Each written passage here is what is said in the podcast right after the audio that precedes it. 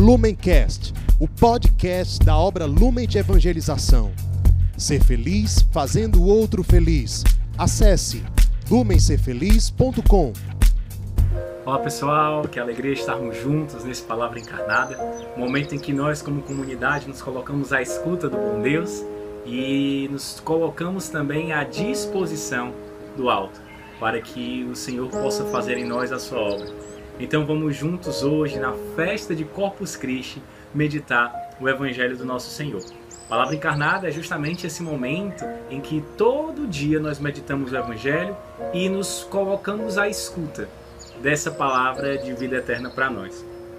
Hoje, então, nós vamos meditar no capítulo 14 do Evangelho de São Marcos, versículos 12 ao 16 e 22 ao 26. O Senhor esteja conosco, Ele está no meio de nós. Proclamação do Evangelho de Jesus Cristo segundo Marcos. Glória a vós, Senhor.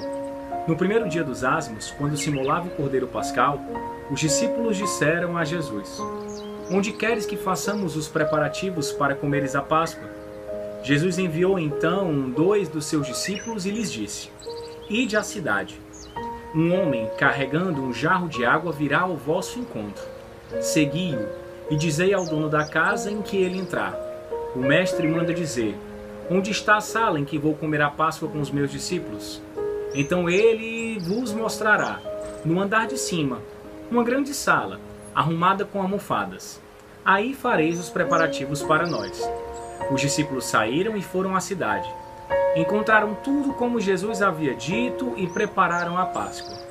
Enquanto comiam, Jesus tomou o pão e tendo pronunciado a bênção, partiu e entregou-lhes, dizendo: Tomai isto, é o meu corpo. Em seguida tomou o cálice, deu graças e entregou-lhes, e todos beberam dele. Jesus lhes disse: Isto é o meu sangue, o sangue da aliança que é derramado por vós em favor de muitos. Em verdade vos digo: não bebereis mais do fruto da videira, até o dia em que beberei o vinho novo do reino de Deus. Depois de ter cantado o hino, foram para o Monte das Oliveiras. Palavra da salvação, glória a vós, Senhor. O evangelho de hoje nos faz memória a um fato muito importante para nós cristãos, justamente a instituição da Eucaristia. No evangelho de São Marcos, já estamos no finalzinho, vai mostrar justamente como é que se dá os preparativos. É muito interessante perceber que, aparentemente, por que, que eu vou estar pensando nos preparativos? Por que, que o evangelista quis narrar a preparação? Porque toda festa precisa de uma preparação adequada. Porque todo movimento, todo encontro com Deus, ele exige de nós uma preparação. A primeira pergunta que o Espírito Santo faz a nós hoje é justamente essa: Como é que eu tenho preparado meu encontro com o Senhor? Como é que eu tenho preparado meu encontro com o corpo de Cristo? No primeiro dia dos asmos, quando se molava o cordeiro pascal, os discípulos disseram para Jesus: Onde é que nós vamos preparar a, a Páscoa? Onde é que nós vamos celebrar? Um dia que Jesus ele quer celebrar comigo e com você a sua paixão e a sua ressurreição. Qual é o lugar que o Senhor quer conduzir o meu coração e o seu para que juntos possamos testemunhar, mas antes de testemunhar, preparar? E Jesus pega e envia dois para mostrar que justamente não existe caminhada sozinho. O Senhor nos dá essa graça de enviar alguém ao nosso lado. Quem é que caminha contigo? Quem são as pessoas que caminham na tua companhia para preparar e para te fazer encontrar esse Cristo. Esse Cristo manifestado na Eucaristia, esse Cristo manifestado nos sacramentos, esse Cristo manifestado aqui na terra. E ele diz: Vão até a cidade, um homem carregando um jarro de água vai vir ao, ao encontro de vocês. Quem são essas pessoas que também revelam Jesus para nós, carregando esse jarro de água, água que sacia? O carisma lumen deve ser esse homem, com um jarro de água para saciar o coração sedento da humanidade. Um dia nós somos saciados por alguém que nos apresentou uma água viva e nós experimentamos e não queremos mais nada, né? Em troca, não queremos mais nada, né? Que não seja essa experiência e permanecer nessa experiência. Ele pede então para que a gente possa seguir e nós vamos né, encontrar o dono da casa e ele vai dizer, né? Onde é que o Senhor, né, ele vai, ele vai receber o nosso questionamento. Onde é que o Senhor vai preparar a Páscoa? E ele nos mostra um andar superior. Justamente para dizer que quando nós celebramos o amor, nosso coração se eleva. É um patamar elevado, é um andar de cima.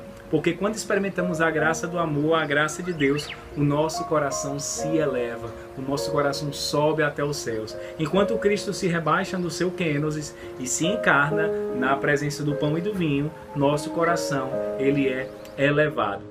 Os discípulos foram até a cidade, encontraram e perceberam e testemunharam essa beleza. Talvez eles nem entendiam muito bem o que estava acontecendo. Mas, durante a festa da Páscoa, enquanto eles celebravam, Jesus então coloca ali o maior mistério da humanidade, né? Ele pega então, toma o pão, o pão que é muito tem um símbolo muito grande na cultura judaica, desde o sacrifício de Melquisedeque, desde como um símbolo que significava o alimento, desde o maná caído do céu, o pão Jesus então transforma ali na transubstanciação e diz: Isto é o meu corpo, tomem.